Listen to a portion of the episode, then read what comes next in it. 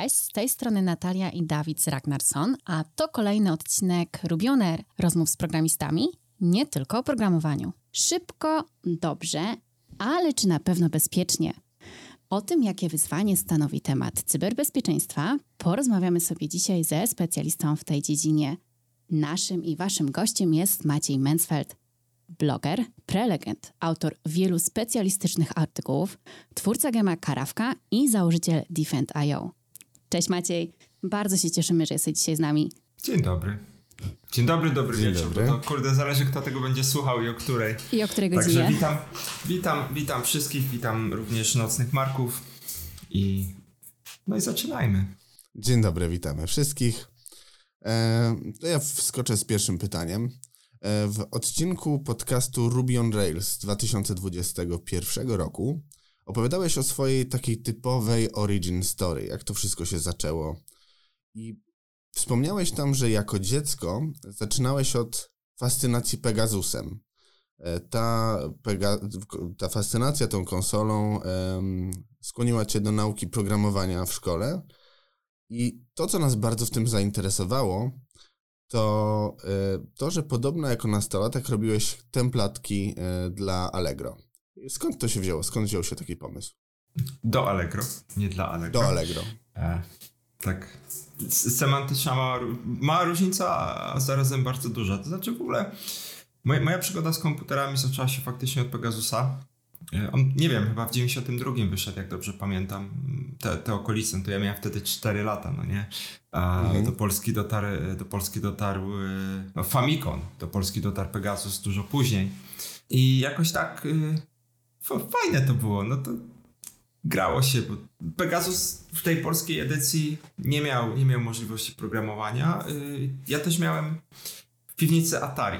Stare takie Atari, gdzie wiecie, no, była klawiatura, była komenda load. Y, I to wszystko mi zaczęło tak ciekawić, jak to działa, jak to jest, jak to jest wykonane, że to coś robi. I, i faktycznie tak y, powolutku zacząłem, zacząłem się zastanawiać. Potem, jak każdy, pierwszy komputer Windows, y, DOS w szkole, bo zaczynaliśmy w, szkole od DOSa.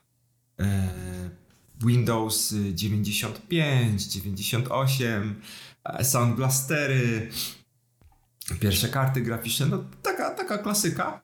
E, Ja miałem wtedy, miałem wtedy chyba 12 czy 13 lat, jak, jak się komputer pojawił, 14 lat, jak mi internet założyli. Pamiętam, bo do szkoły nie poszedłem. Skręciłem, czekałem aż, aż monterzy wyjdą i, i, i a, mamo, tam lekcje się wcześniej skończyły, nie? E, to były fajne czasy. I po, po takiej początkowej fazie, gdzie, gdzie interesowały mnie gry, jak każdego, kilka zasadniczo gier, e, gdzieś tam zdecydowanie bardziej interesowało mnie to, żeby być w stanie robić coś z tym komputerem, niż tylko go używać. To znaczy sprawiać, że on robi to, co ja chcę, Mhm. a nie robić to, co chcą twórcy gier. W sumie do, dobrym pytaniem byłoby, dlaczego, dlaczego nie poszedłem w kierunku tworzenia gier i odpowiedź jest chyba taka, że, że po prostu to było dużo trudniejsze wtedy, bo edycja stron takich prostych to, to był IE6 i 5,5 chyba jeszcze. Otwierało się źródło i dało się, często się dało coś zrozumieć, no nie? Biblioteka, y, biblioteka bibliotek, masło maślane. Zbiór bibliotek nie był jeszcze wtedy taki duży. E, a jQuery nawet nie było wtedy. To d- dało się operacje na domie. Co to było? Po prostu stronki się renderowało. Dało się zrozumieć dużo, dużo rzeczy. E, to, to też zacząłem od tego. Zacząłem od y, CSS-a. Uh. Od, zacząłem od programowania w CSS-ie. Możemy skończyć ten wywiad. E, zacząłem od programowania. Zacząłem od y, próby powielania rzeczy, które widziałem w CSS-ie i w HTML-u. E, jakieś tam pierwsze tabelki, tego typu rzeczy. Zrobiłem sobie stronę internetową, wtedy republika.pl, e, nie wiem czy to jeszcze istnieje, udostępniała serwery FTP, gdzie można było wgrywać pliki HTML i CSS i, i, to, i to serwować. Tam 20 megabajtów każdy dostawał, więc miałem swoją stronę, wrzucałem tam jakieś rzeczy, blogowałem, to był mój pierwszy blog. o niczym. Miałem księgę gości, kto nie miał księgi gości. Mm. E, i, I z tego się mm, wzięło to, że zacząłem robić templatki dla, dla jedne, jednego z takich mm, sklepów, sklepów internetowych, wtedy nie było sklepów internetowych, jedne, jednego ze sklepów, który prowadził sprzedaż w internecie za pośrednictwem Allegro. Allegro wtedy pozwalało personalizować całą stronę sprzedaży, tak? Teraz oni idą w takim kierunku mm, takiego marketplace'a, trochę jak Amazon, mm. gdzie, gdzie te rzeczy są ustandaryzowane, można tam opis dodać czy, czy obrazek, ale yy, w tamtych czasach można było linkować CSS z zewnątrz i, yy, i całe templatki robić, no więc ja, ja zacząłem w tym siedzieć, zacząłem te templatki robić i i zaczęło mi to wychodzić, tak? Miałem jakąś tam bazę, yy, niedużą bazę klientów. Mm, to fajnie, fajnie to nawet prosperowało, a co zarobiłem, to nie, no nie były to kokosy, bo miałem taki model, że brałem złotów klub 2 zł od każdego, od każdej sprzedanej rzeczy, jeśli to były tam rzeczy o wartości powiedzmy 50-80 zł więcej, nie? To był fajny model, sprytny model, bo ja się skalowałem z biznesem. Jak biznes, jak biznes szedł do góry, no to ja, ja, ja szedłem do góry Wiadomo, ja byłem dzieciakiem, nie? więc jak już te kwoty zaczęły się robić bardziej poważne, no to tam niektórzy mnie powycinali no, no, na życie, nie? Smutne życie, mhm. trochę nie fair, ale, ale no takie czasy. Też jakoś personalnie to no nie brałem tego do siebie, no, no kurde i tak mi, i tak mi dość fajne pieniądze spłynęły i reinwestowałem to w książki. Kupiłem sobie książkę HTML4 od, od podstaw, nawet do teraz pamiętam księgarnię, gdzie to kupiłem. E, to były chyba mm, koło czterech tych, to była dość droga książka wtedy. E, I nic z tego nie mogłem zrozumieć. To znaczy, wielu rzeczy nie mogłem zrozumieć, bo nie miałem takich jakichkolwiek podstaw do, do czegokolwiek bardziej poważnego. Tam były już formularze, PHP się pojawił. Ja dość mhm. wcześnie z PHP zacząłem. Jeszcze, jeszcze przed liceum już, już sobie dzierkałem rzeczy, no a w liceum to standardowo, tak? Ja, ja do fajnego liceum w ogóle trafiłem. E, z bardzo dobrym nauczycielem i bardzo okropnym pedagogiem. Hmm. E, co jest dość w sumie śmieszne, ale to jest, to jest taki człowiek. I, i ten gość y, profil informatyczny zawsze prowadził na, na bardzo wysokim poziomie. To znaczy, jak tam rozmawiam mhm. z ludźmi, którzy poszli na na profil informatyczny, to no, porobiliśmy trochę jakichś tam y, ofisowych rzeczy, może był jakiś akces, porobiliśmy formułki, a mamy listy na wskaźnikach w pamięci, przekształcaliśmy macierze, robiliśmy jakieś takie naprawdę wizualizacje, gdzie, gdzie te rzeczy były w se, semi, semi 3D, no nie? Mhm. Rysowane na płasko, ale operacje były w 3D, yy, obracających się sześcianów, tam wjechał SQL, wjechał e, system szesnastkowy, binarny. Naprawdę, naprawdę poszedłem, a cała algorytmika, poszedłem na studia i te pierwsze pół roku mm, część przedmiotów to tak przechodziłem na egzamin, czasem się pojawiłem. E, strasznie, strasznie fajny mm, program. Nie wiem jak jest teraz, ale, ale za moich czasów to był bardzo dobry program dla ludzi, którzy chcieli i bardzo zły dla ludzi, którzy nie chcieli. To znaczy, wiadomo, no, ludzie szli na ten profil informatyczny licząc na to, że nie będą się musieli uczyć historii, mm-hmm. co poniekąd było prawdą, ale, ale no dla ludzi nieza, niezajawionych no to to był ciężki temat, tak? Ten pan Zbyszek, pan Zbyszek był i jest zresztą dalej bardzo ciężką osobą, tak y, do współpracy ma taki jeden, jeden cytat, który pamiętam, nauczyciel nie jest źródłem informacji bo on miał taki model uczenia, który mm, wywodzi się może z, z uczelni technicznych, to znaczy mhm. daje się wędkę, a nie rybę, y, podaje się źródła i nauczy się człowieku sam. Y, I trzeba być samodzielnym. No jasne. Tak jak to jest tak. na studiach. Właśnie. No ja to bardzo, ja to niesamowicie doceniam. Y, przy czym Moglibyśmy polemizować, czy taki model nauczania w liceum, gdzie człowiek nie jest do końca jeszcze ogarnięty, jest modelem odpowiednim, bo jeśli, jeśli się zrazi kogoś do, do tej branży, to potem bardzo trudno jest komuś wrócić, tak? I, I, w mojej ocenie fajnie, 20% tych ludzi to, to naprawdę dostało solidny techniczny boost, y, jakieś tam fajne kariery porobili, coś sobie robią, niekoniecznie stricte w programowaniu, ale w IT czy w obszarach y, gdzieś tam powiązanych. Tak, mhm. ale reszta, no no, no kurczę, mieliśmy, mieliśmy programowanie, no to niektórzy się musieli na pamięć uczyć tych programów pisanych przez innych, bo po prostu aż tak nie potrafili, nie? A trzeba coś było mm. zrobić na tych, na sprawdzianach, to nie były egzaminy, były sprawdziany.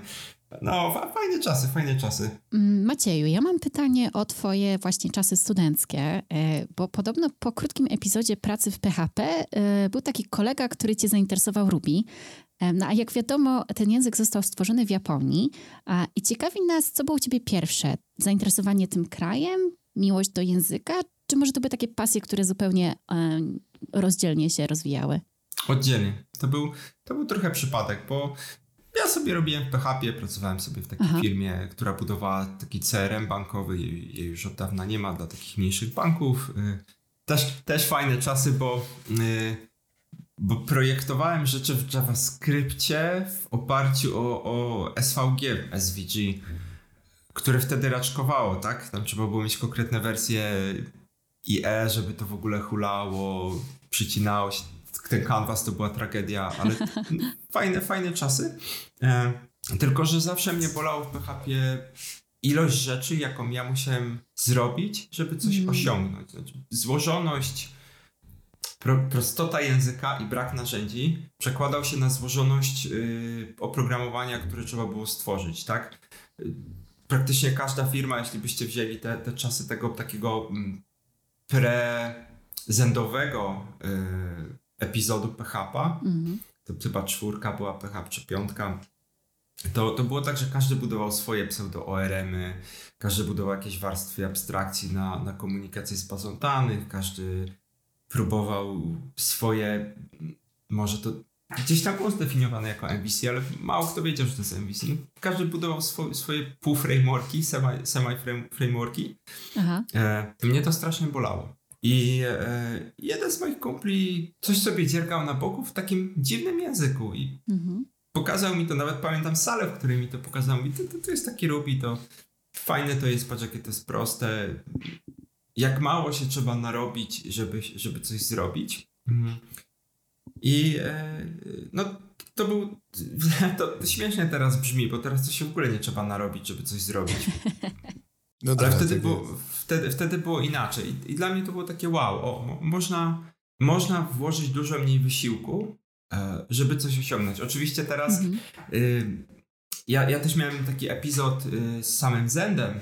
Zend miał y, form obiekty wtedy, jakby inaczej podszedł do walidacji danych. Y, o, oni robili rzeczy, do których y, Piotrek, Piotrek Solnica wrócił parę lat temu z, z reformem, z drajem, gdzieś tam my do mhm. tego wracamy. To jest dość, dość śmieszne, oni to już mieli dużo wcześniej, tylko y, Railsy strasznie namieszały, bo, bo faktycznie przełożyli, mm, położyli nacisk na usability dla programistów, że o, tak mało trzeba napisać, a tak dużo się dzieje, chowając pewne warstwy abstrakcji i płacąc za to trochę na późniejszych etapach projektu, mhm. gdzie, gdzie duże projekty, które są napisane w takim typowo railsowym e, stylu, mają, mają tendencję stawać się ociężałe inżynieryjnie. W tym się trudno pracuje, to się trudno rozwija, tam jest dużo zależności. To, to nie jest super architektura do post-MVP.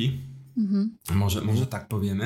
E, ale to jest super architektura, żeby zacząć. Tak, to prototypowanie to jest bajka, zrobienie jakichś prostych systemów, gdzie tam, wiecie, no, niektórzy wiedzą, że coś robię w IT i ktoś mnie czasem poprosi, jak masz dług wdzięczności, to musisz zrobić. No to siadasz, release new, tam tapa tapa, kilka, kilka obiektów, tapa tapa, kilka regułek do walidacji, formularzy, pyk, jakiś prosty system do, do agregacji danych, czy, czy zarządzania jakimiś tam rzeczami, zrobione, no nie? To jest kwestia godzin, mhm. więc w jedną sobotę komuś to można zrobić super sprawa, no ale to jest do jakichś takich małych, małych rzeczy, więc y, to, to były dla Rubiego to były, nie wiem czy złote czasy powinniśmy mówić, ale zdecydowanie mm, to była wtedy bardzo ciekawa technologia.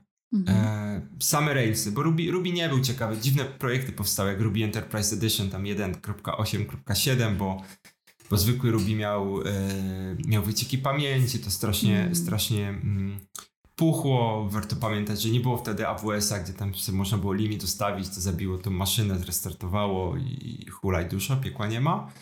E, tylko faktycznie te maszyny się potrafiły grubo przywiesić, trzeba było je tam cyklicznie resetować, co, co 6 godzin wyłączać procesy, włączać, cronjoby się do tego pisało.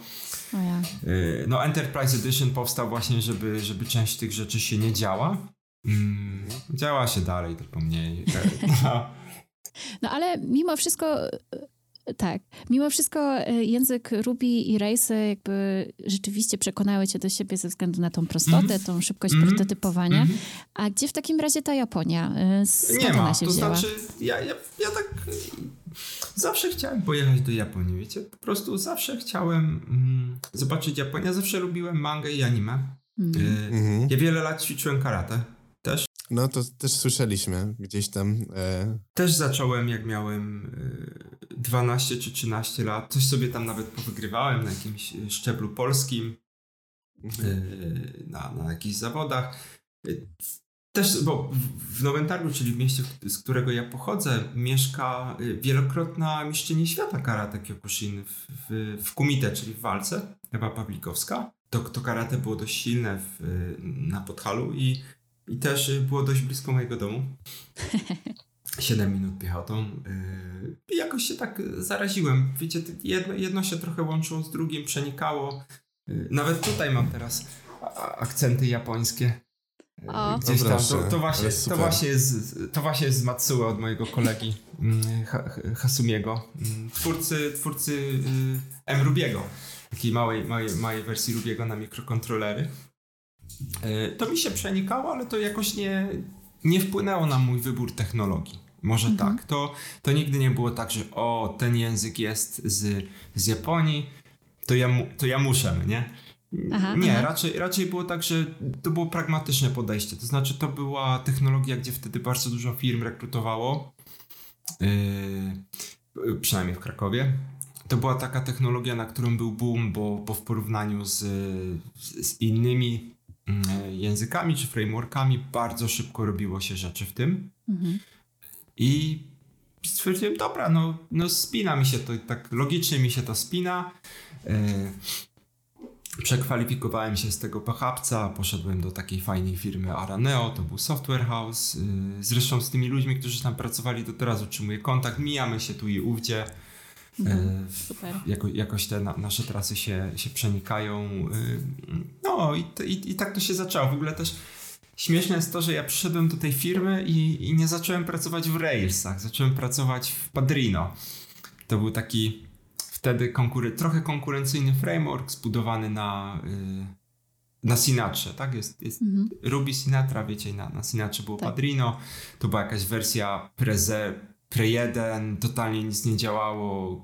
Gość, co napisał ten soft, y, wyjechał do Urugwaju, nie było z nim kontaktu. Y, Nut Hatch też zresztą fajny facet. No, fajne czasy, fajne czasy, więc mm, ja, ja trochę tych, tych rejsów miałem mm, za sobą, bo sobie napisałem y, portal o, o Naruto. Bar, bardzo taki popularny portal zresztą. Aha. No bo jest dużo fanów tego, tego anime i mangi Naruto. Było, było. Tak, to już się skończyło, więc y, y, był, był taki portal Senpu.net, jego już nie ma, został tylko Facebook. Y, hmm. To było w PHP, potem przepisaliśmy to do Railsów. Y, kupę rzeczy się tam nauczyłem, bo to była, to była fajna skala. Tam były, tam były tysiące użytkowników, tam już faktycznie y, dużo się działo. E, no i, i no wiecie, i trafiam do Padrino, totalnie in, inna rzecz, totalnie nic nie działa, maile się nie chcą wysyłać, Aha. tam kupa, kupa kodów w ogóle w Pythonie była, jak, jakieś rzeczy były na, e, na jakichś systemach kolejkowych, e, na Rabicie, który wtedy też był jakiejś totalnie mm, początkowej wersji. No, fajnie było, fajne czasy, ja, ja je bardzo dobrze wspominam. Takie Więc... ciekawe, ciekawe czasy. A, tak, to... ale wiecie, wiecie co no. było dużo lep... fajniejsze próg wejścia. Mm. było dużo prościej. Wysoki? Dużo prościej było. Dużo prościej. Dużo prościej, tak. Y, teraz to y, spróbujcie zacząć z, z JavaScriptem, tak? No wtedy, no okej, okay, no coś tam do, do jakiegoś mm, udekorowania strony, coś się wyrenderowało, koniec, tak? Teraz mamy zbiór bibliotek, na tym są inne biblioteki, na tym kolejna warstwa, e, kilka warstw jakichś menadżerów do pakietów, y, cuda na kiju się dzieją, żeby w ogóle cokolwiek zrobić, więc w mojej ocenie próg wejścia jest teraz dużo wyższy, e, jest łatwiej przez ilość y, materiałów, ilość wiedzy, ale ilość szumu jest tak duża, że w mojej ocenie jest dużo trudniej teraz wejść w tą branżę niż y, można było wejść, y, no jak ja zaczynałem, no to dokładnie 20 lat temu, w, amatorsko w domu, a, a zawodowo 15, 16 lat temu już, y, jak, jak osiemnastka mi stukła. Nieźle, to bardzo długa historia i myślę, że Dawid tutaj ma pytanie o to, jak tak długo się udało być pasjonatem. Tak. Słuchając tego, co mówisz, słuchając tego, jak opowiadasz i o Japonii, i o Rubim, i o w ogóle wszystkim chyba, z czym masz do, do czynienia, nawet o karate, wiesz, jakby nie spodziewaliśmy się tutaj takiej e, ciekawostki, którą wrzuciłeś, jednak karmisz nas takimi ciekawymi rzeczami. I płyn... Za dużo mu gada, nie, nie, tak? nie, nie. Mam na myśli to, że jesteś po prostu pasjonatem i to po tobie widać. I e, przygotowując się do wywiadu, do rozmowy z tobą, no, mieliśmy możliwość porozmawiać, e, zrobić taki mały research wśród ludzi, którzy mają ten, tę przyjemność cię znać i praco, pracowali z tobą. I wszyscy potwierdzają, że zarażasz tą pasją innych. I o to chciałem właśnie zapytać w jaki sposób pielęgnować w sobie tę pasję i w jaki sposób zarażać ją innych? Jaki jest twój taki secret sauce w tym e, temacie? To jest, to jest bardzo trudne pytanie. Dużo ludzi mi je zadaje. Ja po prostu to lubię. E, myślę, że jedną, jedną z takich rzeczy, które sprawiają, że ja się dalej w ogóle trzymam tych tematów, e, chociaż wiecie, moja kariera jakby inżynierii, inżynieryjno-techniczno-programistyczna też, ona troszkę migruje, tak? Teraz kilka lat temu zmigrowała w obszary security. E, ja, ja bardzo dużo programuję. 80% czasu, są pewne tygodnie, że 80% czasu mogę spędzić na programowanie, są takie, że 20%, ale, ale i tak dużo, dużo w tym siedzę. Ale myślę, że mi bardzo pomogło to, że ja mam od wielu lat open source. Że angażuję się w, w różne projekty, E, dziergam sobie te swoje, e, te swoje różne zabawki, niektóre porzucałem, e, niektóre rozwijałem. Całego klienta do, do Rubiego, do Gadu Gadu napisałem. Tak? Gdzieś. Nie. Poważnie, nazywał się Rugby. Rugby. Od, od, od rugby, od, od, od GG, tak? Gadu Gadu. I, I tam ludzie nawet otwierali issues i, i mieli jakieś problemy, a to to była taka jedna z rzeczy, że zawsze robiłem to, co chciałem. To znaczy, jak mnie coś mhm. interesowało, to znajdowałem sposób, żeby coś w tym porobić. I, e, i myślę, że to jest jedna, jedna z podstawowych rzeczy, które mnie jeszcze trzymają, e, chronią przed wypaleniem, mhm. przed takim e, zmęczeniem, że no wiecie, otwieram ten kod i nie chce mi się w tym robić. A druga rzecz e, jest taka, że zawsze kładłem nacisk na jakość tego, co robię. To znaczy, ja nie lubię się babrać w takich projektach, które nie mają perspektywy na to, żeby stać się dobrymi. Mhm. mhm. Technicznie, no nie? Bo wiadomo, nie zawsze zaczyna się, i to jest super, nie zawsze zaczyna się od, yy, od początku. W mojej ocenie to jest super dla programisty. Dla początkującego programisty jest dużo lepiej przejść do ciężkiego, zepsutego projektu, gdzie są ludzie z y, masą doświadczenia, e, fajnie sobie sparzyć łapy na tym, y, dużo się nauczyć i wtedy, wtedy myśleć, jak, y, jak budować rzecz od początku. I jeśli jest taki projekt, który nawet nie rokuje i ludzie nie rokują, to znaczy widać, że jest opór, żeby stosować sensowną inżynierię, to no, zdarzyło mi się podziękować, tak? Też, też nie będę tego ukrywał, raz czy dwa razy zdarzyło mi się podziękować, yy, bo, no bo szkoda się męczyć. I, mhm. i, i fart. Miałem farta trafiać do firm, gdzie zawsze był wymóg jakości, bo często operowało się na pieniądzach. Y, WorldWatch to była firma, gdzie operowało się na budżetach marketingowych, tak? Strike to samo operowało się na budżetach marketingowych. Castle to jest firma security, więc tam nacisk na, na uptime, na performance, ze względu na to, jaki to jest produkt, zawsze, zawsze to było wysoko. Y, kilka, kilka takich, nie wiem jak to się nazywa, consultancy gigs które robiłem, gdzie mam NDA, to nie mogę powiedzieć, też, też zawsze gdzieś tam przewijały się mm, albo pieniądze, albo y, techniczne wymogi wynikające z natury produktu. Y, I, i dla, mnie to, dla mnie to po prostu był szczęśliwy zbieg okoliczności.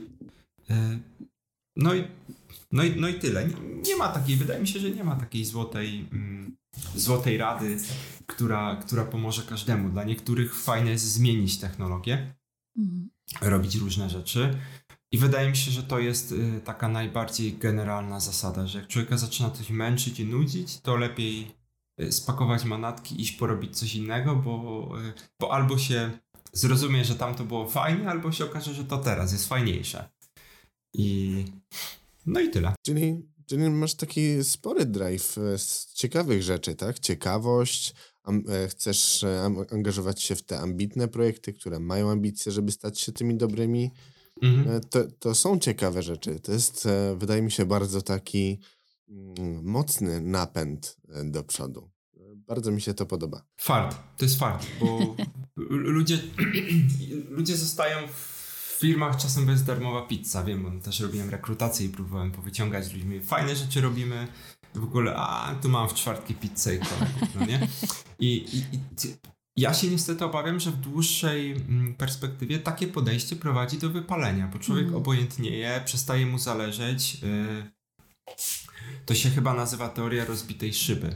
Y, tak mi się wydaje, musiałbym zgooglać że, że, która mniej więcej mówi, że rozbita szyba mm, skłania do albo rozbijania następnych szyb, albo do kradzieży rzeczy w środku. I to ma swoje przełożenie na oprogramowanie. Jeśli nikomu nie zależy, to nawet jak tobie zależy, to też przestanie ci szybko zależeć. No nie? I hmm. z tego się głównie bierze taka degrengolada inżynieryjna, że pozwalamy sobie robić rzeczy byle jak, po czym inni ludzie po nas y, też je robią byle jak. Na ostatnim krugu na przedostatnim krugu e, jeden ze slajdów był taki, że mm, ludzie odchodzą, kod zostaje.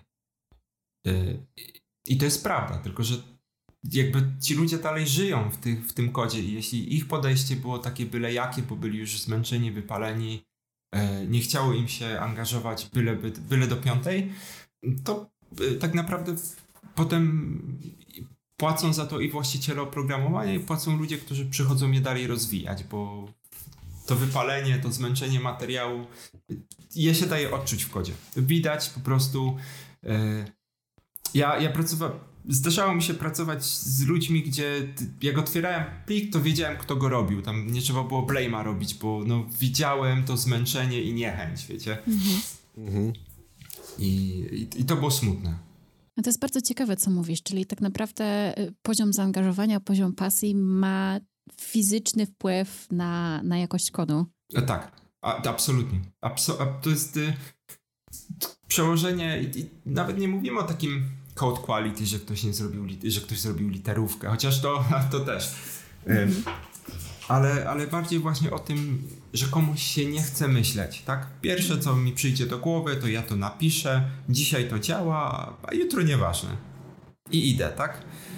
Co z tego, że, że zwiążę tym moim rozwiązaniem, yy, który budowałem przez tydzień, yy, zwiążę cały system w ten sposób, że przez pół roku go będziecie odkręcać za rok. Nie, jeszcze nie będzie. To, to, to, mi nie zależy. No. Nie lubię takiego podejścia. Wiadomo, że, że cele biznesowe też są, przede wszystkim są istotne, bo one płacą za tą, za tą całą przyjemność. E, i trzeba wiedzieć, kiedy powiedzieć, y, powiedzieć stop, parę to. Ale, ale pozwalanie sobie na takie bardzo duże skróty, zwłaszcza przy decyzjach związanych z architekturą, w mojej ocenie nigdy nie kończą się dobrze i często kończy się po prostu potem, hej, to musimy teraz napisać nową wersję od nowa, mm -hmm. teraz ją zrobimy dobrze. No i potem okazuje się, że po roku jest tak samo źle, bo piszą ją te same osoby z tym samym podejściem, z tym samym doświadczeniem na poprzedniej wersji projektu, więc nie da się tego zrobić inaczej. Nie? No to gdybym miał robić trzecią wersję karawki, to byłaby wypadową wersji 1 i 2 siłą rzeczy. No. Mhm, rozumiem. To trochę, przepraszam, chciałem tylko powiedzieć, że to trochę potwierdza to, co powiedział nam Tomasz Stachewicz. On porównywał e, kodowanie do rzemiosła. Mówił, że jakby to jest, programista jest rzemieślnikiem i w tym, jakby w słowie, w tym rzemiośle kryje się ta pasja, nie? że to jest jakby to nie jest taki wyrobnik na taśmie, prawda? Czy tam, Mm. czy, czy, czy ktoś, kto robi na akord, tylko trzeba być zaangażowanym w to, co się faktycznie robi. I to, co mówisz y, w 100%, w 100% to potwierdza. Ja się zgadzam z Tomkiem, ale myślę też, że są dwie, dwie, mhm, dwa rodzaje y, mentalności tutaj. Nie, nie każdy chce być y, rzemieślnikiem, nie każdy chce być artystą. E, nie dla każdego programowanie czy praca w IT jest drogą samorealizacji, no nie? I, I też nie, nie można ujmować osobom, dla których to jest po prostu zwykła praca. Tylko, że w takim przypadku rolą managementu, y, ludzi, ludzi team leadów, jakby tego nie nazywać, menadżerów, y, rolą opiekunów w takiej firmie powinna być przede wszystkim identyfikacja takich osób i dostarczenie im wsparcia inżynieryjnego takiego, żeby te osoby po prostu nie, mo- nie, nie miały możliwości popełniania pewnych błędów. Tak? I super się pracuje w takich zespołach, bo y, bardzo źle, bardzo źle się, gdzie dwóch Polaków, tam trzy opinie. Można powiedzieć to samo, można powiedzieć to samo o programistach, gdzie dwóch programistów, tam trzy opinie. Bardzo źle się pracuje w e, zespołach, Mhm. e, gdzie wszyscy są bardzo wysoko wykwalifikowani, troszkę w innych obszarach, spotykają się gdzieś po środku i przez dwa tygodnie debatują. Ja, ja byłem wielokrotnie świadkiem takich, takich wydarzeń w kilku firmach, y, gdzie na przykład y, fenomenalni specjaliści z dwóch końców świata od frontendu toczyli bardzo długie y, batalie mailowe. Z, z tych maili można byłoby zrobić książki na temat nazywania selektorów. O, Czyli to taka, takie zaprzeczenie Pareto w zasadzie w 100%, prawda? Skupianie się na rzeczach mało ważnych. Tak, ale, ale wiecie, no, y, każdy z nich miał mocną opinię, mocne argumenty. E, no, no, i, no i trzeba było dojść do jakiegoś konsensusu. I jeśli weźmiecie bardzo dużo osób y, technicznych, skleicie z nich zespół, e, to może się okazać, że nie ma, y, brzydko powiem, nie ma komu robić. mhm. Więc y, tu, tu y, jasne, to jest rzemiosło dla, dla ludzi, którzy chcą być rzemieślnikami, ale no, dla ludzi, którzy chcą wykuwać noże zamiast wykuwać miecze, to też jest mnóstwo pracy i, i, i tak samo jest to niesamowicie wartościowa praca, tylko po prostu troszkę inna i, i jakby z, zakres oczekiwań, obowiązków powinien być do, dopasowany do y, no nie tylko do technicznych kompetencji, ale też do oczekiwań zawodowych y, danej jednostki. O, uff, uff. O, ładnie, tak, ładnie podkreślone.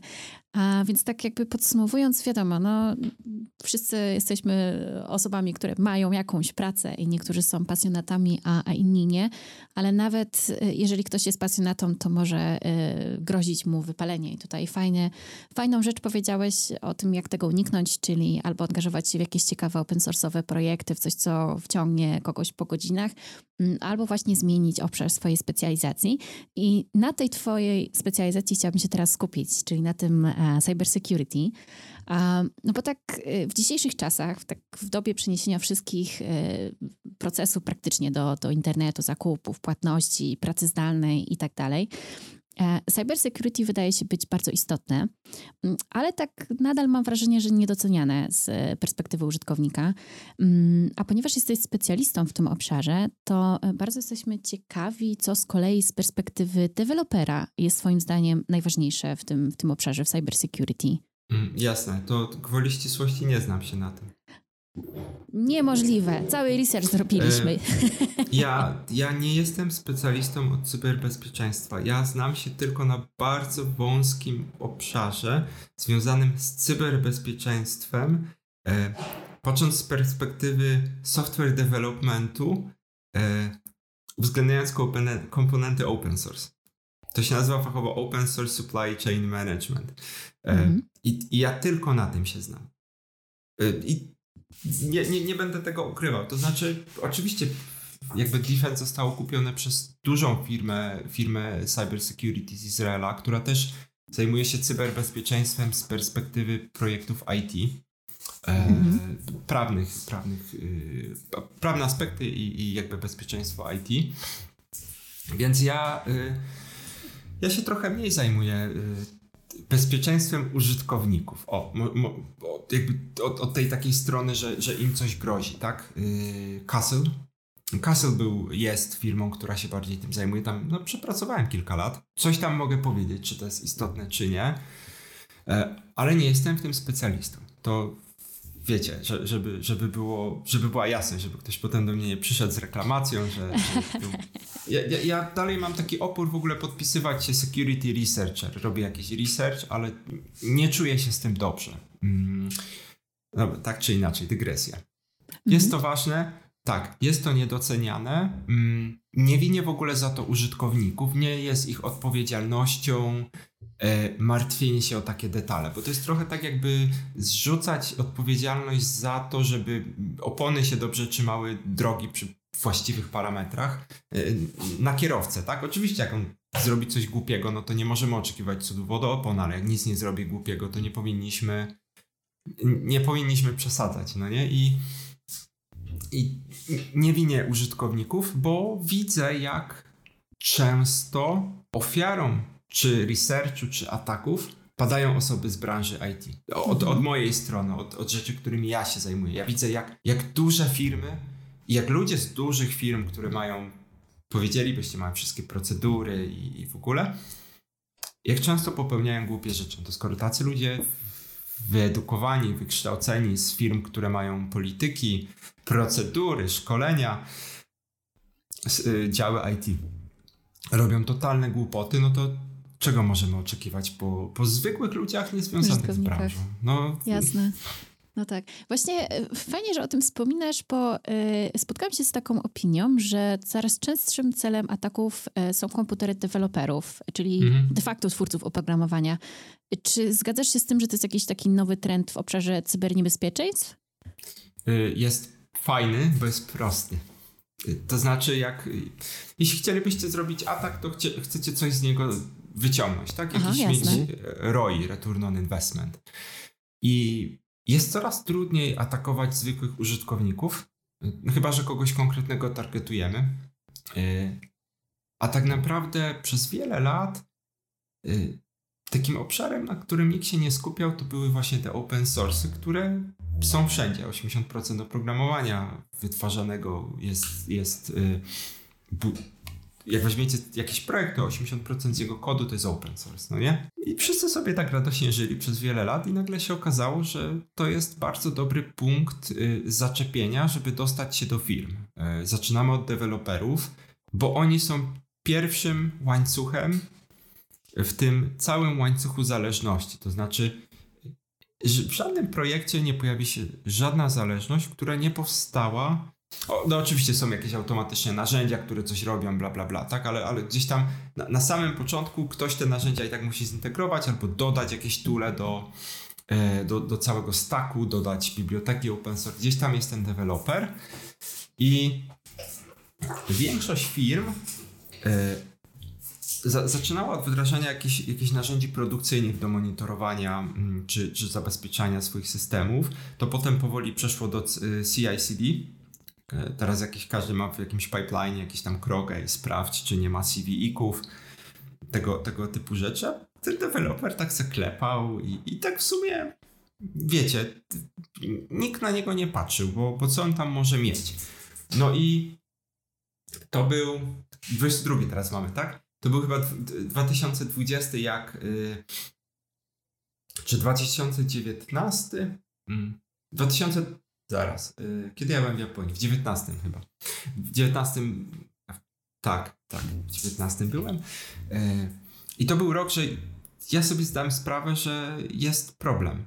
Że jest problem z nadążaniem y, nad tym, nadążaniem za tym, co się dzieje w projektach open source, jakie są zmiany, czy tam coś nie pojawia się nowego, niespodziewanego. Tak, tak, bo, mhm. no bo wiecie, można robić bezpieczny development i myślę, że powstanie taka nisza szkoleniowa i, i, warsztatowa i blogowa, jak to robić, ale większość ludzi no, ma jeden komputer, coś sobie tam klepie, ma klucze do AWS-a, ma klucze do Google Clouda, ma klucze do GitHuba w tych zmiennych środowiskowych i wystarczy omsknąć się w jednym miejscu jeden raz i już nie tylko wy je macie. Mhm. Bardzo dużo można zrobić rzeczy deweloperom. wiem z własnego doświadczenia. No nie o wszystkim mogę powiedzieć, ale o tym, co mogę powiedzieć, to, to, to można bardzo dużo zrobić. Mm, bardzo łatwo. I tu mówimy o takiej skali, jak ja się bawiłem w przypadku Ruby Gemsów, a, a pamiętajcie, że Ruby są wielokrotnie mniejsze od NPM-a pod względem y, częstotliwości wypuszczania paczek i skali użycia, tak? Y, Przy mhm. NPM-ie y, wiecie, w, nasze, w, czasie naszej rozmowy tysiące wersji paczek już wyszło, bo co, co sekundę wychodzi paczka. To w przypadku Ruby Gemsów godzina inwestycji to są tysiące komputerów. Jak się wie, co się robi. Aha.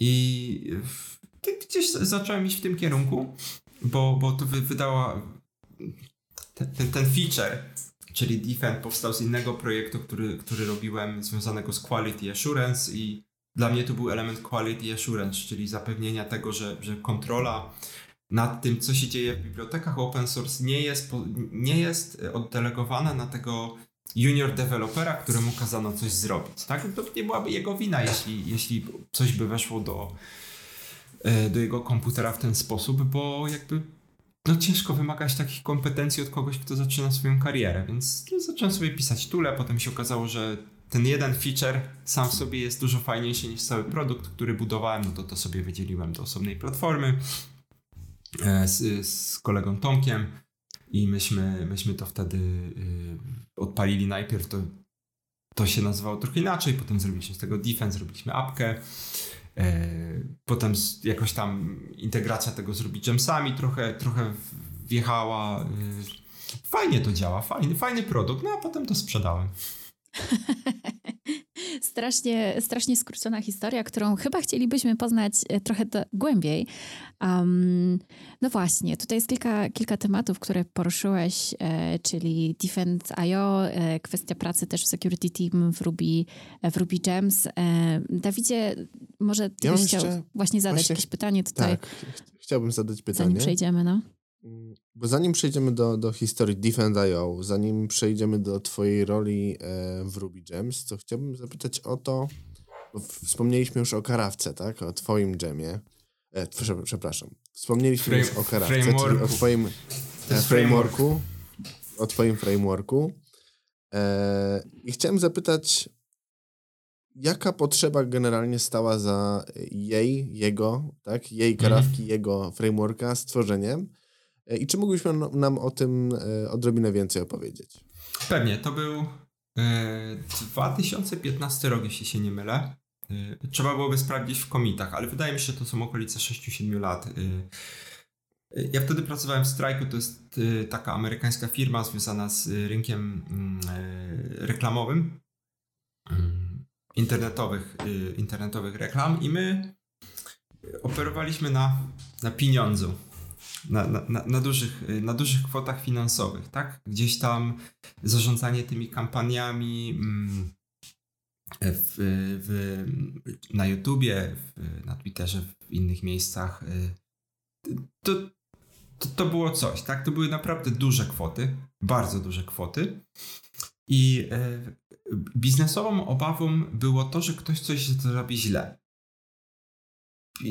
Wiecie, już w poprzednich firmach miałem takie doświadczenia, że po prostu wydaliśmy 20 tysięcy dolarów zamiast 200 dolarów z kampanii klienta w jeden dzień, bo ktoś źle ustawił y, jakby kwoty do, do bidowania na, mm -hmm.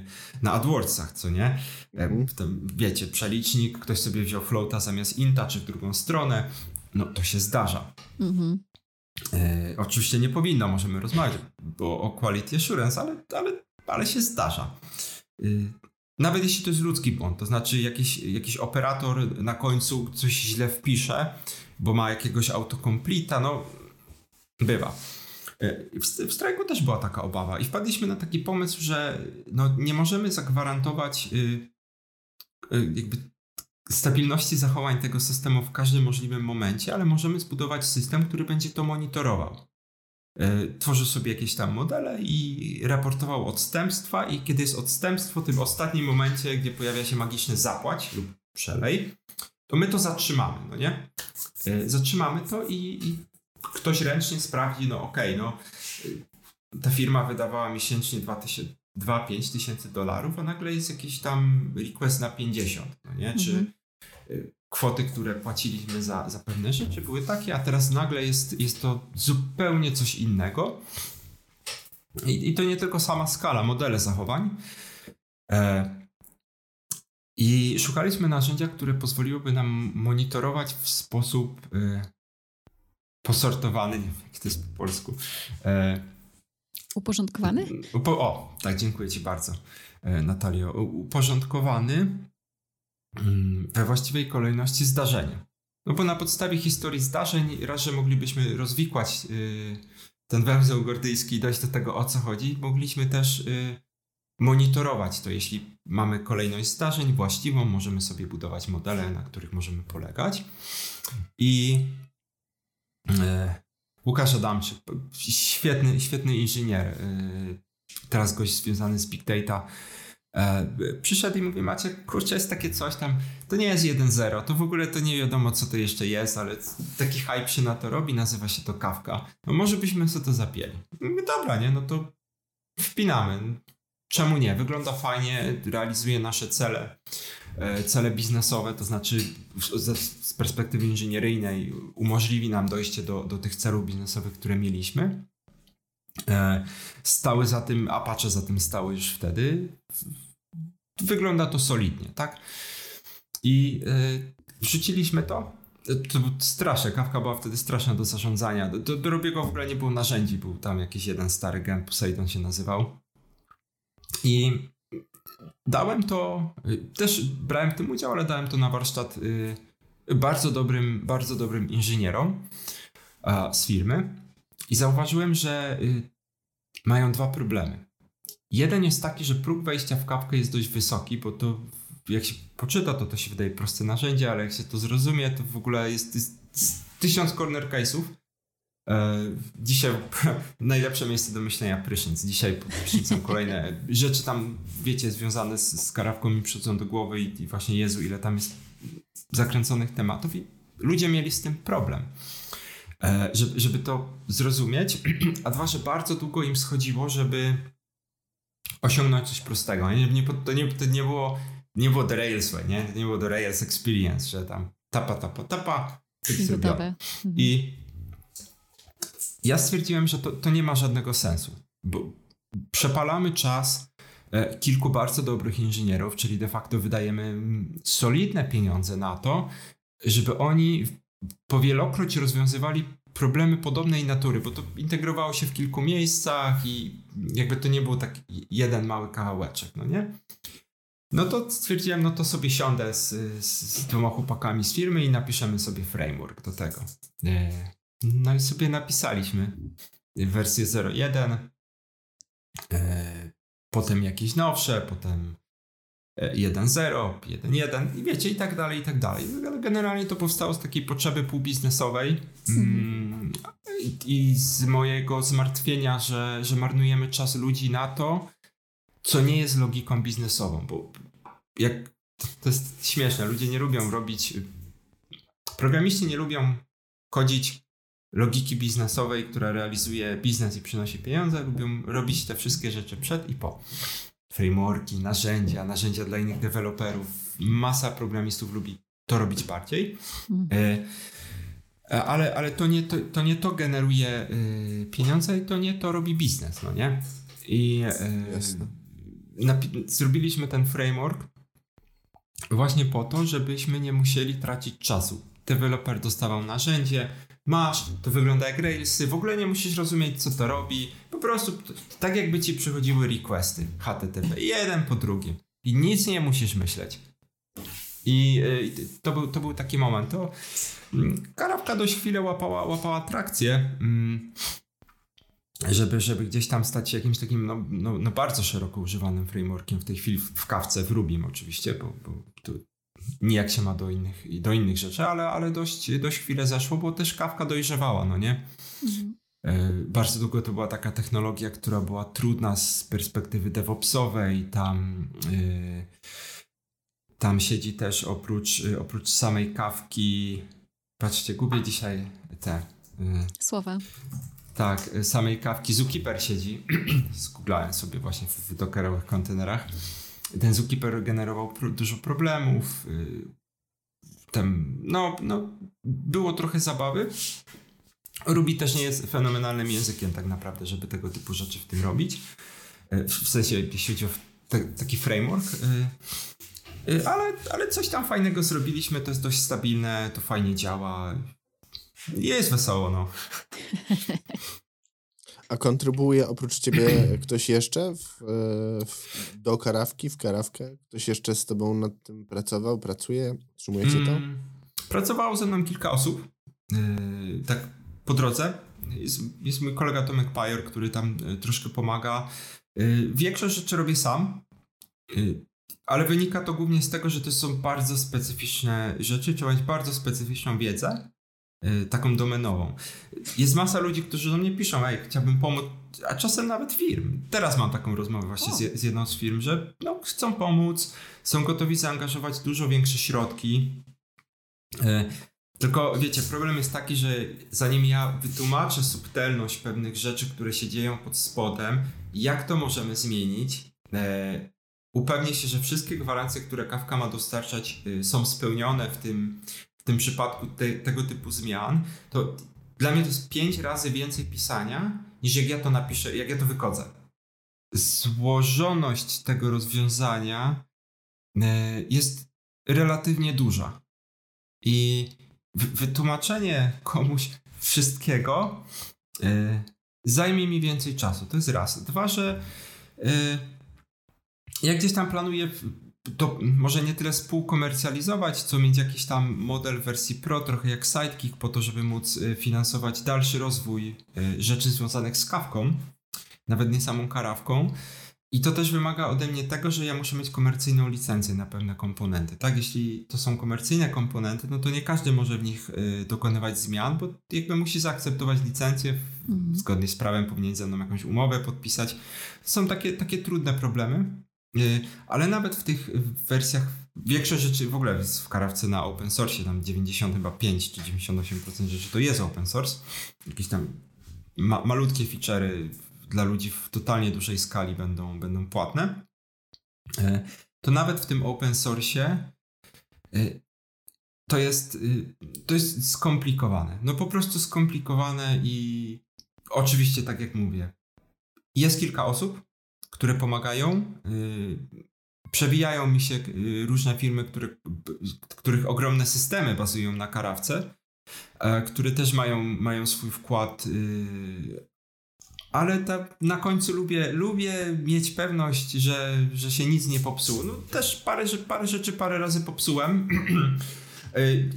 Ale wiecie, jeśli, jeśli wychodzimy z założenia, że kawka, sama kawka dostarcza pewne gwarancje związane z procesowaniem danych, e, i framework je narusza, no to to jest najgorsza możliwa sytuacja, jaka jest, bo, bo taki framework, framework jak Karawka tak naprawdę powinien y, trochę być jak lustro dla kawki, znaczy powinien odzwierciedlać jej, jej gwarancje, jej zachowania y, w jak największym możliwym stopniu, oczywiście biorąc pod uwagę fakt, y, czy, czy jakby kontekst danego języka programowania, no nie, no Ruby jest jaki jest, tam pewne rzeczy są jakie są, y, ale to nie ma znaczenia dla krytycznych, yy, o, krytycznych ograniczeń i feature'ów kawki. No, głupi przykład, no wiadomości nie powinny ginąć lub nie powinny mhm. przychodzić w pomieszanej kolejności. Yy, to wydaje się bardzo proste założenie, a realizacja tego typu założenia w przypadku corner case'ów, o, o których nikt normalny, kto siądzie do tego frameworka i będzie chciał się z nim pobawić, nie pomyśli, bo no bo odpali sobie jeden klaster, malutki klaster, nigdy nie będzie tam generował jakichś problemów z siecią, nigdy nie będzie robił dziwnych rzeczy, to te case'y nigdy nie wejdą, ale to potem trafia na produkcję i nagle ktoś do mnie pisze, że wiecie, z 200 milionów wiadomości dwie się powtórzyły. No i dla mnie to jest tragedia. Aha. No, no kurde, no nie może tak być, że... Znaczy, jak może w tym przypadku doszliśmy do tego, że, że karawka nie naruszyła tych gwarancji, ale dla mnie to jest y, taka sytuacja, która nie powinna mieć miejsca, no nie? I, i no. No tak, trzeba oczywiście móc polegać na tym frameworku, więc powinno to jest wszystko... Też Tak, tak, to, to jest też narzędzie dla specjalistów. Nikt Aha. nie zaczyna projektu z kawką. Hmm. Znaczy, praktycznie się nie zdarza tak, że o, ej, robimy nowy startup albo robimy nowy projekt firmy. O, dajemy na początek kawkę. Rzadko się zaczyna od tego, bo to jest narzędzie do y, specyficznych problemów i pewnej skali y, działania. Jak człowiek nie ma skali, to kawka jest prawie w ogóle niepotrzebna. No, wiecie, y, Defend bardzo długo nie miał kawki. Jest, jestem pragmatykiem. Ktoś by pomyślał, muszę sobie wziąć swój framework do swojego startupu. No właśnie. No, no nie, no, no nie. No nie, nie, nie było, nie, był use case, ale on nie był na tyle silny, żebym dołączył narzędzie, nie mówię o karawce, tylko o kawce, które kosztuje mnie czas, y, DevOpsowy czas, zasoby, moc obliczeniową, a nie rozwiąże mi y, jak, jakiegoś takiego trudnego problemu, którego nie rozwiązałbym, nie wiem, sidekickiem, nie? Mhm. Czy Postgresem, kolejką w Postgresie, no. Czyli do czego byś polecał y, używać karawkę i jakiego rodzaju organizacjom? Karawka jest super do trakowania eventów wszędzie, gdzie jest duża ilość danych, wszędzie, gdzie jest jakieś tam przetwarzanie mm, w tle, Kafka jest super. Wszędzie, gdzie musimy śledzić zmiany związane z jakimiś tam y, zachowaniami systemu, użytkowników, analityką, wszędzie, gdzie jest duża skala, y, Kafka sprawdza się bardzo dobrze. Y, mhm. Tam można wrzucić wszystko, to sobie można przetwarzać. To się bardzo fajnie sprawdza z budowaniem mm, takiej architektury, może nawet nie opartej na mikroserwisach, co na serwisach, bo możemy używać tego samego źródła danych do robienia zupełnie innych rzeczy. Tak? Jeden serwis, powiedzmy, jakąś tam waliduje konsystencję tych danych i wprowadza feedback użytkownikowi, że ej, to co ty wysyłasz, to raczej nie ma sensu, albo są tam te problemy.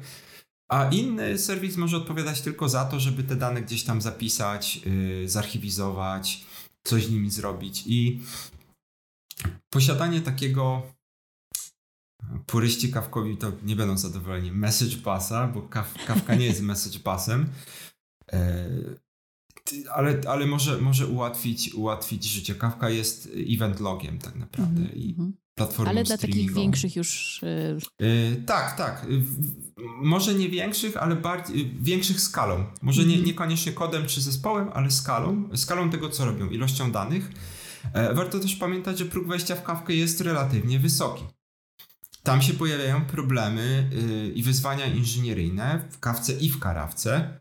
Jak dobry by to framework nie był, których nie ma yy, pracując z HTTP. To jest, ma to odzwierciedlenie w faku do karawki, gdzie po prostu yy, pojawiają się pytania, które ludzie to dołączają, używają, zakładając, że dostają inne gwarancje, na przykład gwarancje ze świata HTTP czy z Sidekicka, y, których ja nie mogę mieć. Bo jeśli ja bym realizował tego typu gwarancje, to ja nie zrealizuję gwarancji, które y, muszę zrealizować y, komunikując się z kawką. Mhm. I, no i wiecie, to są dwa światy. A największym problemem dla programistów Ruby on Rails, nie Rubiego, Ruby on Rails jest zmiana myślenia z obiekt z entities, z takich encji pojedynczych elementów na pracowanie ze, ze streamem danych, z batchami, mm. no nie? E, kiedyś, kiedyś spotkałem na, na jednej konferencji już świętej pamięci e, Armstrong się chyba nazywał, twórca Erlanga Yy, siedział taki brudny, cały się dowalił długopisem, bo mu wybuchł w samolocie, jak leciał do Krakowa. Mówi, że nie wziął sobie drugiej koszuli, więc no śmie śmieszne. Tak co coś tam rozmawiamy. E, e, oprogramowanie, ja tak akurat siedziałem, coś sobie klepałem e, przed preską e, i mówi, co tam robić? A, coś tam se, se licza, a potem sobie zapiszę. No, po co to w ogóle zapisujesz? Licz to wszystko w pamięci, licz to wszystko w pamięci. E, I no i to prawda. I to jest naj, największy problem z, z programistami Ruby on Rails, że oni lubią tak, tu dostałem, wiecie, użytkownika, czy tam jakiś Aha. obiekt, nie? E, ja se go zapiszę, on mi się zwaliduje, ale to wszystko trwa, to kosztuje, to są milisekundy, no nie? To jest, to jest drogie. Jak masz tych, tych rzeczy, nie wiem, 50 tysięcy y, takich elementów na sekundę, to nagle potrzebujesz do tego klastera. Jak sobie to wszystko walniesz do pamięci, zbaczujesz, dobrze zaprojektujesz bazę danych i zrobisz, zrobisz jakiś tam upsert, on duplicate key ignore, czy on duplicate key update, bach, to to wszystko się dzieje w 100 razy szybciej, no nie? Aha. E, ale deweloperzy Ruby on Rails e, nie myślą w ten sposób. Nie projektują systemów, które są przygotowane do przetwarzania baczowego. Klasyką źle napisanych systemów, gdzie jest karawka, jest pętla y, na, na wiadomościach. Czyli biorą ten mój piękny batch y, wiadomości, tam 100 wiadomości, czy 1000 jakichś tam wi wiadomości, które przychodzą z kawki, robią tam pętle, wiecie, i po jednym, i po jednym, i po jednym. Jak, ja, jak ktoś otwiera takie issue, to jakby krwawie w środku. Bo to nie tak się powinno robić. To nie no, przy małej skali jasne, wszyscy się cieszą, ale to nie tak powinno. To, ale to jest ogromny problem inżynieryjny. Ogromny Aha. problem inżynieryjny jest zmusić ludzi do zmiany sposobu myślenia. Jak sobie tam pojeździłem trochę po świecie, porobiłem jakieś warsztaty z tej karawki, e, to nie część techniczna, nie część związana z nauczeniem się DSL-a do karawki, czy, czy jak to się włącza, jak to się komunikuje z resztą, z resztą softu, tylko zmiana sposobu myślenia ludzi, żeby przestawili się na, y, na myślenie w baczach, na in-memory in mhm. processing i wykorzystywanie pewnych subtelności baz danych, które mają, żeby osiągnąć dużo więcej i dużo szybciej. Rozumiem. A czy masz jakąś poradę, w jaki sposób y, ułatwić ten próg wejścia, te, zmienić ten sposób myślenia? Może jest jakiś lifehack tutaj dla programistów Ruby on Rails? Nie mam, nie mam. Y, czasem siedzę z solicem na piwie i tak jest napiszmy książkę, nie? Zróbmy jakąś taką książkę. Ty weźmiesz Roma, ja wezmę karawkę, e, weźmiemy Draja, zrobimy coś takiego naprawdę solidnego, ale potem, potem okazuje się, że no okej, okay, no obaj jesteśmy pedantami, byśmy to dwa lata pisali, już by było nieaktualne, musielibyśmy aktualizować, za trzy lata mhm. byśmy to wydali. E, I nie wiem, czy dużo osób by to kupiło. Paradoksalnie, no nie? Bo to trzeba mieć specyficzne problemy, żeby w ogóle myśleć o znaczy ja nie mówię, że taka architektura czy taki sposób myślenia nie, mm, nie przekłada się na, na rozwiązania bez kawki, bo absolutnie się przekłada. E, ale wydaje mi się, że 80% programistów spokojnie sobie poradzi w swojej karierze bez tego, więc, y, więc myślę, że myślę, że to nie jest warte, a dla pozostałych 20% no to niestety muszą się sparzyć i musieliby zobaczyć dobrze napisany system, popracować z nim żeby żeby, żeby, żeby mm, gdzieś tam y, złapać. No bo to jest taki moment, coś wam klika w głowie i a, aha, no nie? To jest jak z mhm. monadami, czy, czy z innymi konceptami inżynier ciężkimi inżynieryjnymi. E, mam taką fajną historię. Pracowałem z e, dziewczami na imię Renę. I robiliśmy system oparty o kawkę i ona go zrobiła i ja tam nie nadzorowałem tego za bardzo nie wiem, jakiś przynajmniej Maciek jest fajnie, wrzuciłem to na produkcję, wyskalowałem to do 50 maszyn i działa, nie? W sensie, mm. kurde, jak, jakie 50 maszyn, kobieto? E, to, to może dwie powinny być. A ta druga to tylko dlatego, jakby tamta się zawiesiła, nie? No i tak z nią siadłem i zgłosiłem wyżej firmie, że no słuchajcie, potrzebuję te dwa tygodnie, żeby, żeby sobie z Renem posiedzieć, potem się zamienił w miesiąc. Y, ale poprawialiśmy ten, ten jej system tak iteracyjnie, nie? tak powolutku. Popatrz tutaj, y, zamiast pojedynczo, moglibyśmy sobie to wszystko włożyć do pamięci, możesz sobie przyjąć takie a takie założenia, bo masz tyle danych, one ci płyną w taki sposób. I, I, wiecie, tak poprawialiśmy. Pierwsza zmiana z 50 maszyn zostało 10, druga zmiana z 10 zostało 8, trzecia zmiana z 8 zostały 4 i na końcu faktycznie została nam jedna, nie?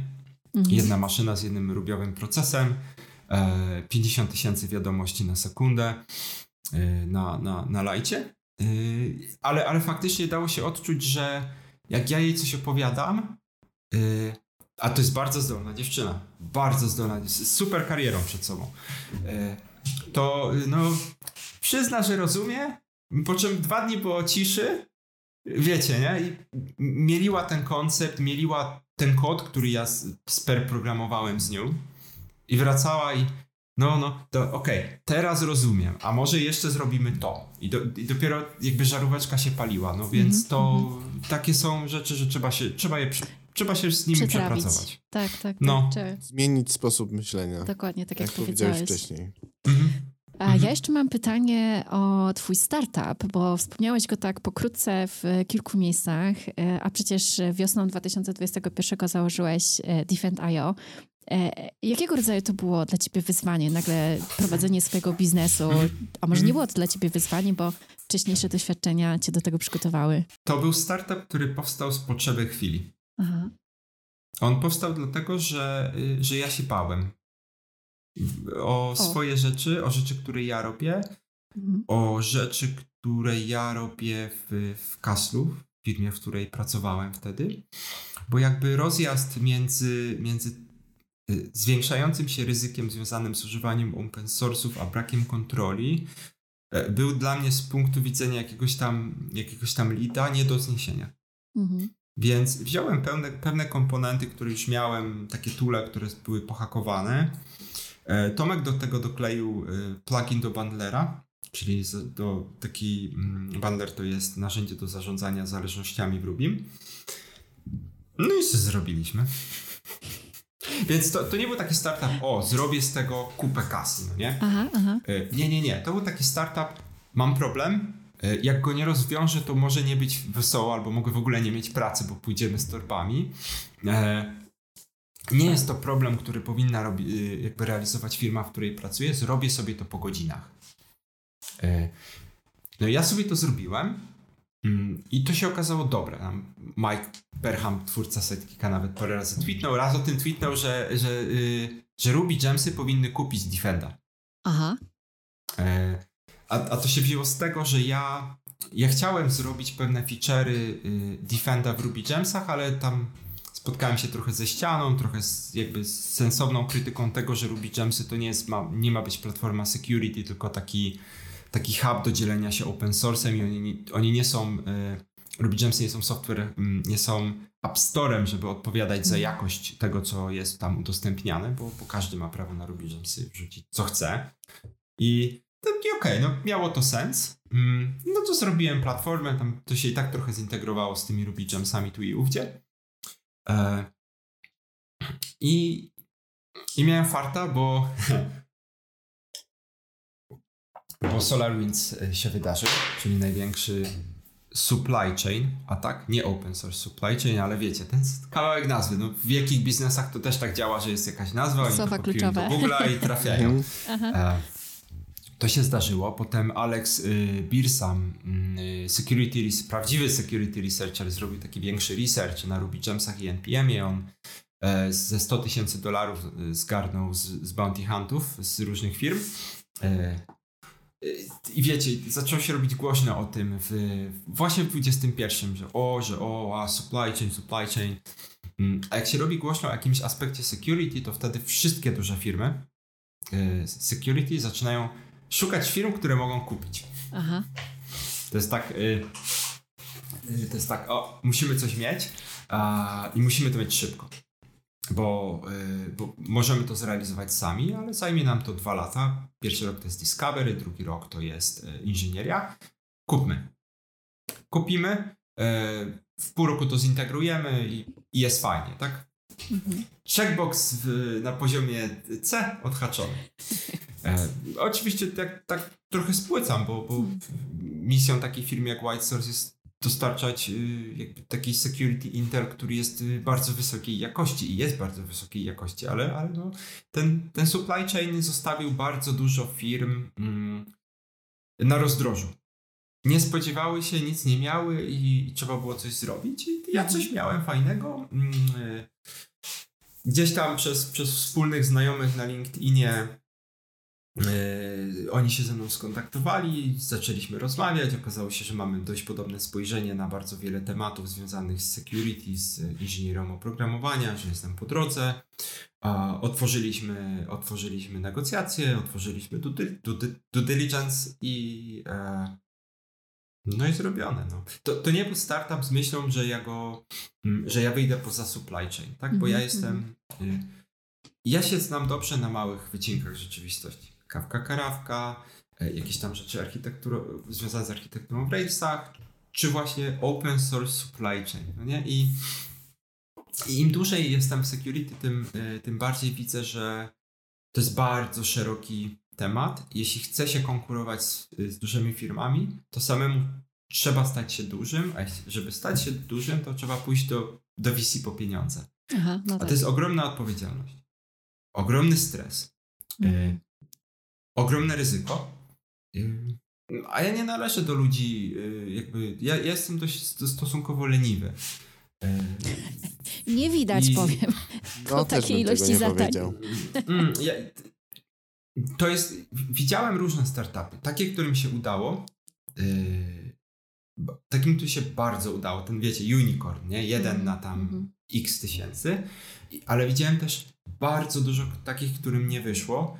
I widziałem też founderów tych startupów, którym nie wyszło, no nie? Którzy przepalili, sam przepaliłem na różne projekty kilka lat y, swojego życia. Oczywiście nie w takiej skali, nie, nie, nie ryzykując tak bardzo finansami.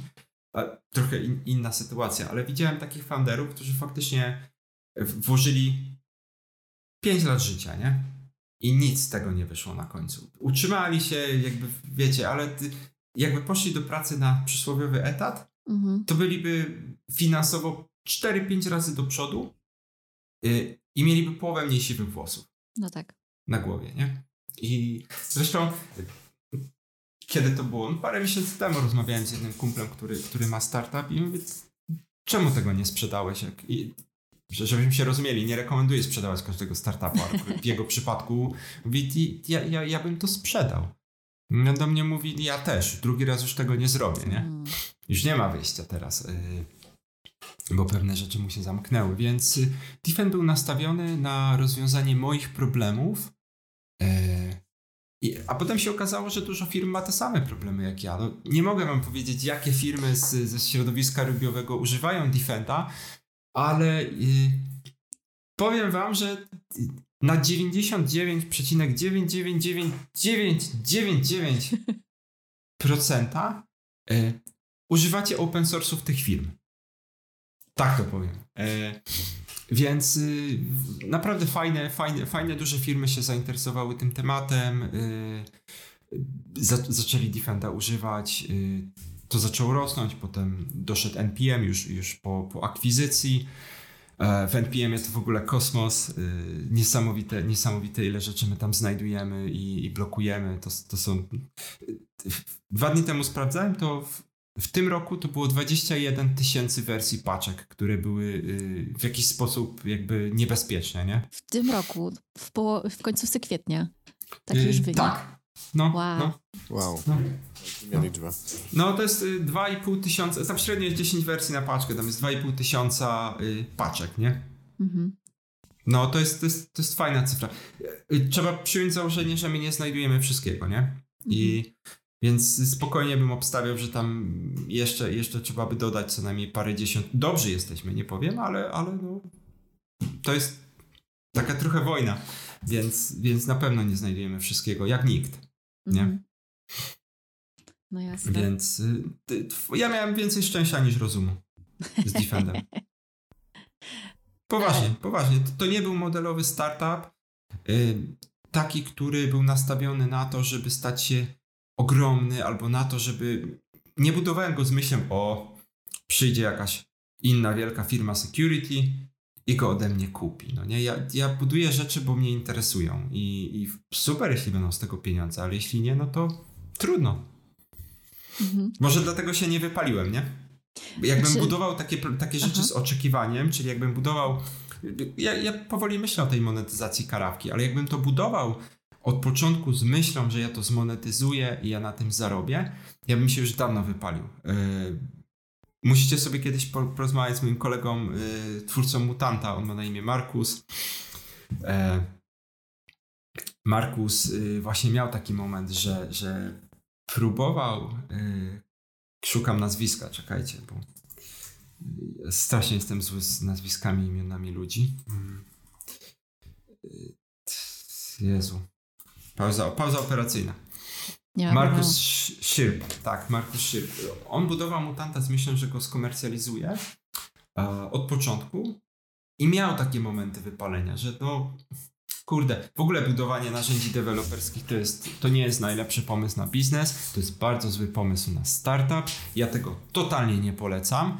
E, myślę, że ilość startupów związanych z budowaniem e, rozwiązań specyficznych dla deweloperów jednej technologii i ilość takich startupów, które upadły, jest dużo wyższa niż startupów, tak, niż średnia, nie? Yy, oczywiście są, są success story, sidekick, nie? Mhm. ale ile takich rzeczy jest? Ułamek, ułamka. Ty, jak ktoś to robi z pasji, jasne, polecam, ale jak ktoś ma oczekiwanie, nakarmię tymi, za te pieniądze moje dziecko, to ciężko.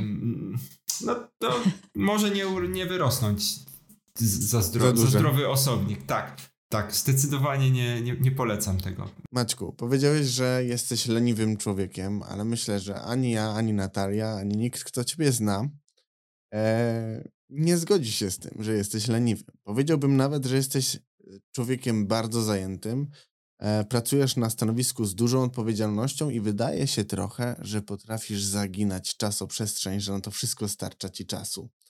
No i tutaj takie malutkie mm, pytanie na koniec. Czy jest jakiś taki projekt, który bardzo chciałbyś zrealizować, ale ciągle jest gdzieś tam jeszcze w planach? Mm. Nie mogę powiedzieć, bo go powoli realizuję, więc, y, więc na, na, razie. Znaczy ja, ja, mam, ja mam kilka takich projektów. O jednym na razie nie będę mówił, bo, bo jak się uda, to gdzieś, gdzieś yy, końcem tego roku może coś mi się uda fajnego odpalić. E, na pewno chciałbym do, domknąć tą karawkę 2.0, skończyć te doksy, mm, wypuścić tą wersję komercyjną, y, zamknąć ten temat trochę ze sobą, bo, bo to mi wisi już od półtora roku i firmy tego używają, a to chciałbym tak oficjalnie, wiecie, nie, przeciąć wstęgę. I na razie, na razie wolę więcej, o większej ilości rzeczy nie myśleć, bo akurat też buduję dom w tej chwili. Hmm. W tym roku. To, to samo sobie pochłania niesamowitą ilość czasu i, mhm. i energii. A, więc z, z, moich dużych projektów, które, które realizuję, no to, no to jest ten. A, a z projektów, które chciałbym zrealizować, to jest właśnie to, o czym nie powiem. Mm, bo, bo, bo a nuż się uda, a, a na razie jest za wcześnie, żeby, żeby się chwalić, czy żeby to otwierać. Chciałem też tą książkę napisać, związaną z inżynierią, yy, z Piotrkiem, z Piotrkiem, z paroma innymi osobami może. E, I pewnie jakbym miał bardzo dużo czasu, to, to właśnie tym bym się zajął. A no chociaż w takim razie... możesz nam obszar zdradzić, że tak się wtrącę? Obszar, w którym jest ten tajemniczy projekt, czy... No, ja dalej zostaję w IT. To jest znowu to, to, to, to czego. To, nie, nie, to, to czego nie polecałem, czyli na, narzędzia, które są gdzieś tam związane z, z analityką. Y, z perspektywy software developmentu, tak? Okay. Już nie popełniam, nie popełniam tego błędu, że to jest y, specyficzna dla technologii. Nie, nie, nie popełnię tego błędu już nigdy. A patrzcie, dwa razy go popełniłem, Karawka i Defend, nie? I Kodicu jeszcze, to był taki inny startup, który nie wypalił. E, to trzy razy. No to super, w takim razie trzymamy kciuki i bardzo dziękujemy Ci Maćku za rozmowę.